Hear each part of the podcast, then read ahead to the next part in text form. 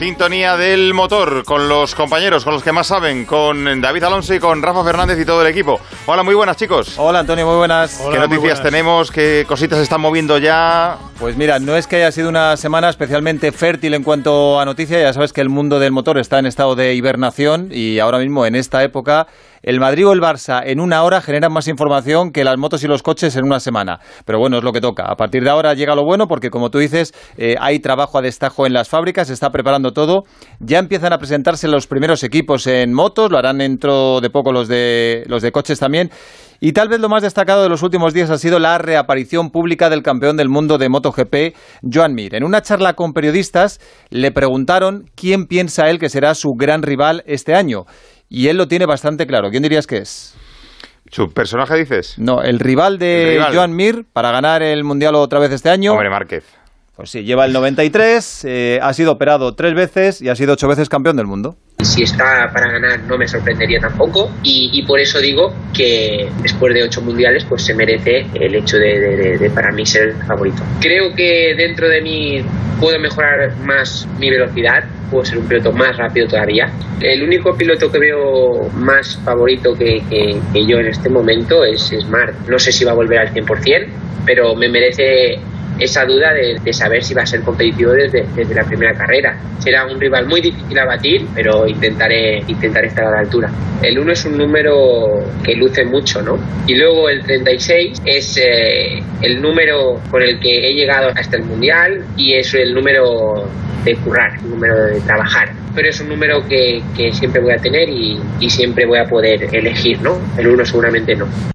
Bueno, pues está claro qué número va a llevar Joan Mir la próxima temporada, ¿verdad, Rafa? Sí, solamente eh, diciendo que puedes elegir o no, pues ya sabes. El 36 no está mal, pero el 1, el 1 el 1 es el 1. Ahora te voy a de casillas, entre otros. Hay una cosa que a ver ahora lo que nos dice el que sabe de esto, pero yo eh, le diría a, a Joan Mir, le diría a Joan Mir que no piense que este año eh, va a ser tan sorpresivo para el resto como el año pasado y que a lo mejor eh, su favoritismo eh, yo creo que no es el favorito a ganar el título, ni aunque no esté Márquez. O sea, yo creo que el título está muy abierto, muy, muy abierto, porque todos perdona, quitando a Márquez están iguales. Me decías esta mañana, el año pasado a estas alturas tuve una intuición y estuve a punto, eh, a punto de apostar por Joan Mir y al final no lo hiciste, o sea que dejaste de ganar una pasta. ¿No, ¿No tienes ninguna intuición este año, Rafa? Yo fíjate que creo que este año eh, se va a llevar el título Franco Morbidelli. Morbidelli. Pues apuesta, no seas tonto como el año pasado. Ahora estás en el momento de apostar. Estás dejando de ganar una pasta, Rafita. Claro, hombre. Eso, o sea, en, Codere, ¿eh? Claro, joder, los visionarios, macho. Por favor, es que te, descomplícate. Sí, sí, sí. bueno, en MotoGP ya se ha presentado el equipo Avintia con Marini, el hermano de Valentino Rossi y Bastianini. Y el 22 de febrero, es decir, dentro de dos semanas, lo hará el Repsol Honda con Paul Espargaró, que es la novedad, y con Marc Márquez, que sigue siendo el gran misterio. ¿Cómo está Marc? ¿Va a llegar o no va a llegar en forma a los test de Qatar para los que quedan menos de un mes? Chechu Lázaro, muy buenas. ¿Qué tal? Buenas tardes. ¿Hay solución al enigma? Eh, de momento no, pero sí que te digo porque hoy he hablado con, con gente del equipo, con gente de Honda, y de momento no trabajan en otra opción, en otra variable que no sea que Mark esté en Qatar en la primera carrera del año. Lo que es muy difícil y yo veo muy complicado, no me lo han querido tampoco asegurar, pero sí que veo yo muy complicado, es que pueda llegar a los test de pretemporada. En principio, los test de pretemporada los, lo haría el piloto sustituto, que ha sido Stefan Bradel, el piloto que también le sustituyó el año pasado. Los test, recordemos que son 6, 7 de marzo y 10 y 12 de marzo. La primera carrera del Mundial es el 28 de marzo. Así que la opción que maneja Honda ahora mismo a día de hoy es que Stefan Bradel, el piloto sustituto, haga los test de pretemporada y Marc Márquez pueda llegar a la primera carrera del Mundial evidentemente no me lo pueden asegurar, todo depende de cómo esté, de cómo esté el brazo, de cómo evolucione esa lesión, pero ese es el objetivo, esa es la idea ahora mismo con la que trabajan en Honda. Bueno, pues es noticia. Nosotros, como dice Roberto Gómez, no somos futurólogos, somos presentistas. Entonces podemos decir que a día de hoy la idea del equipo Repsol Honda es que Bradel haga los test y que Márquez esté en la primera carrera en Qatar en el circuito de los Ailes el 28 de marzo. Desde luego, yo creo que sería un éxito eh, importante porque había muchas una dudas. cosa, David, eh, Chechu, eh, si Márquez está desde la primera carrera y digamos que puede estar al 95% en la quinta, entonces yo ya digo que el primer favorito es Márquez y no. pues mi apuesta sigue siendo No, tú acabas de apostar por Morbidelli No, pero bueno, empecemos, Rafita. Vas a cambiar la apuesta ya en dos minutos, Rafa. Marques por el medio. bueno, che, Chechu, ve, ve, pensándolo para dentro de poco que haremos nuestras apuestas, pero la de Rafa es arriesgada, ¿eh? Morbidelli para campeón del mundo. La de Rafa son siempre tres o cuatro apuestas. ¿Eh? Digo que, digo que la de Rafa son varios, más de un nombre siempre. No, Morbidelli, digo, ¿Morbidelli te parece arriesgada o qué? Me parece plin arriesgado, sí. Sí. Bueno, fíjate, tiene tres o cuatro nombres. En tres minutos Oye, pero el año pasado dijiste Mir y acertaste. ¿Cómo ¿eh? se nota que tienes que hablar con más con los españoles que... Bueno, ya te preguntaré por el tuyo dentro de poco. Hasta luego, Chechu. Hasta luego. Y la segunda gran pregunta. Van pasando las semanas, en Mercedes dicen que no hay preocupación, pero Hamilton sigue sin renovar. Jacobo Vega, muy buenas. Hola, Jacobo. Hola, ¿qué tal? Pues, pues sí, sigue, Estaba por ahí. David, sigue sin renovar, pero fíjate que Domenicali, eh, yo creo que le pasa como a Tebas con Messi, ¿no? Eh, que no quieren que se marche.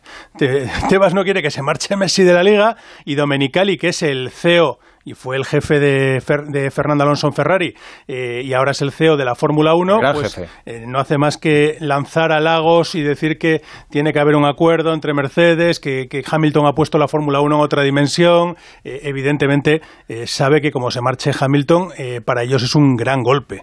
A mí me parece implanteable. Es decir, estamos a mes y medio de que comience el Mundial de Fórmula 1. O sea, ¿cómo te puedes quedar sin tu gran referente, el gran atractivo mediático, el, gran icono de la Fórmula 1 ahora mismo? O sea, yo creo que no, pero la preocupación es que van pasando las semanas una tras otra y de momento no llega la noticia. Luego, que, Hamilton es, un, es una persona eh, incontrolable, o sea, que vamos a ver, que, que, no es de estos que, digas, oye, que, sigue una, una, línea, no, él tiene un, ya lo ha demostrado siempre, ¿no? Que es una mente que, va muy por libre. Yo no sé si, si a lo mejor la expresión es un poco fuerte, pero yo creo que Hamilton ha tenido que bajar un poco los pantalones porque sus pretensiones eran demasiado elevadas y al final eh, ha tenido que ceder. Supongo que Mercedes también. Eh, ¿Cómo se cede? Bueno, pues eh, en cuestión de dinero, evidentemente, cuestión económica.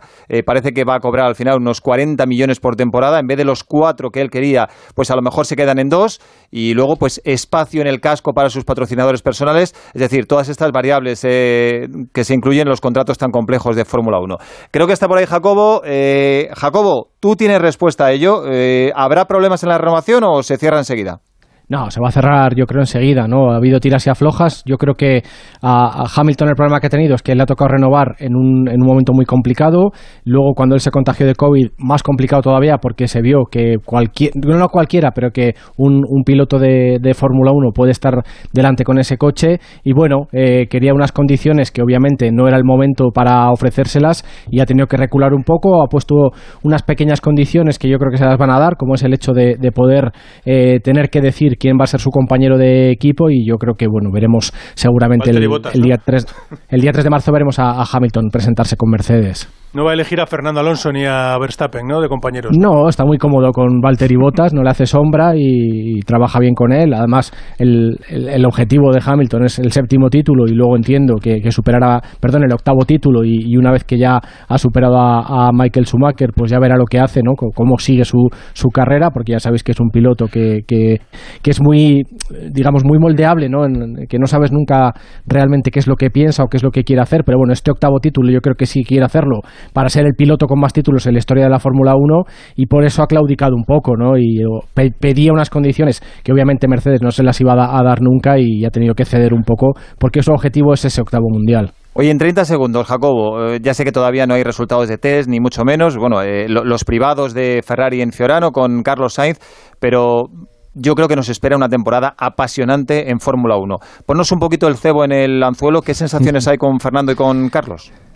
Bueno, con, Fernando un poco más de incertidumbre porque vamos a ver dónde está Renault, viene remando un poco más lejos, es verdad que estuvieron mejor que Ferrari el año pasado, pero Ferrari digamos que ha entrado en un valle, ¿no? venía de muy arriba, tuvo un valle y ahora yo creo que han solucionado los problemas. Yo a Carlos le veo luchando por, por estar entre los tres mejores equipos, eh, con Alpine tengo más dudas y sí que tengo mucha esperanza en que Red Bull le pueda plantar cara a Mercedes y no sea el monólogo del año pasado. Pues lo veremos y lo contaremos. Un abrazo Jacobo, hasta luego. Un abrazo. En, motos apuestas por Morbidelli. no, no me digas que va a haber sorpresa también en Fórmula 1, Rafa. ¿Tú apuestas por quién? Por Mazepin. Pues mira, te pagarían 3.000 Por Mazapán. Yo por Mazapán. Por Mazapán te pagarían 3.000 Sobre todo en Navidad. Oye, dijiste lo de Joan Mir el año pasado y haber ganado una pasta. No, pero lo dijo con la boca pequeña. No, no porque, lo dije con la boca porque pequeña. Porque no apostó, no, puso la pasta. yo no soy de apuestas, os di un consejo y no lo cogisteis. Eh, Luis Hamilton se paga a 1.35 que gana el Mundial de este Eso, año. eso nos reta. Mejor no sacar ni la cartera. Fernando Alonso se paga a 81. Ese igual, sí, que, igual que Sebastián Vettel e igual que Carlos Sainz, ¿eh? que se pagan 81. O sea, si ponemos, por ejemplo, dos euritos por Carlos Sainz y dos por Fernando Alonso, 160, si, bueno, pues palmas, palmas dos y si gana uno de los dos, pues te bueno, llevas 160. bueno, no está mal, por cada uno. sí, Venga, sí, pues, claro. pues nada, lo vamos a Eso hacer es ahora. ingeniería Schumacher- financiera lo que tienes en la cabeza. Sí, ¿eh? Mick sí, Schumacher, 1.500 euros. Ansia de dinero, más bien. ¿eh? 1.500 euros. ¿Quién es el segundo favorito? Eh, Verstappen. Verstappen, segundo favorito, 5.50. Y no gastéis el dinero en el tercero, que es Bota, 6.50. De toda la vida. En ese no. Bueno, pues nada, que vamos quemando etapas y pasos y ya queda menos para el 28 de marzo, que es cuando empiezan a la vez, el mismo domingo, motos y coches. Y lo contaremos en Radio Estadio. Gracias, David. Hasta luego. Chao, Rafa. Hasta luego. Vamos a San Mamés.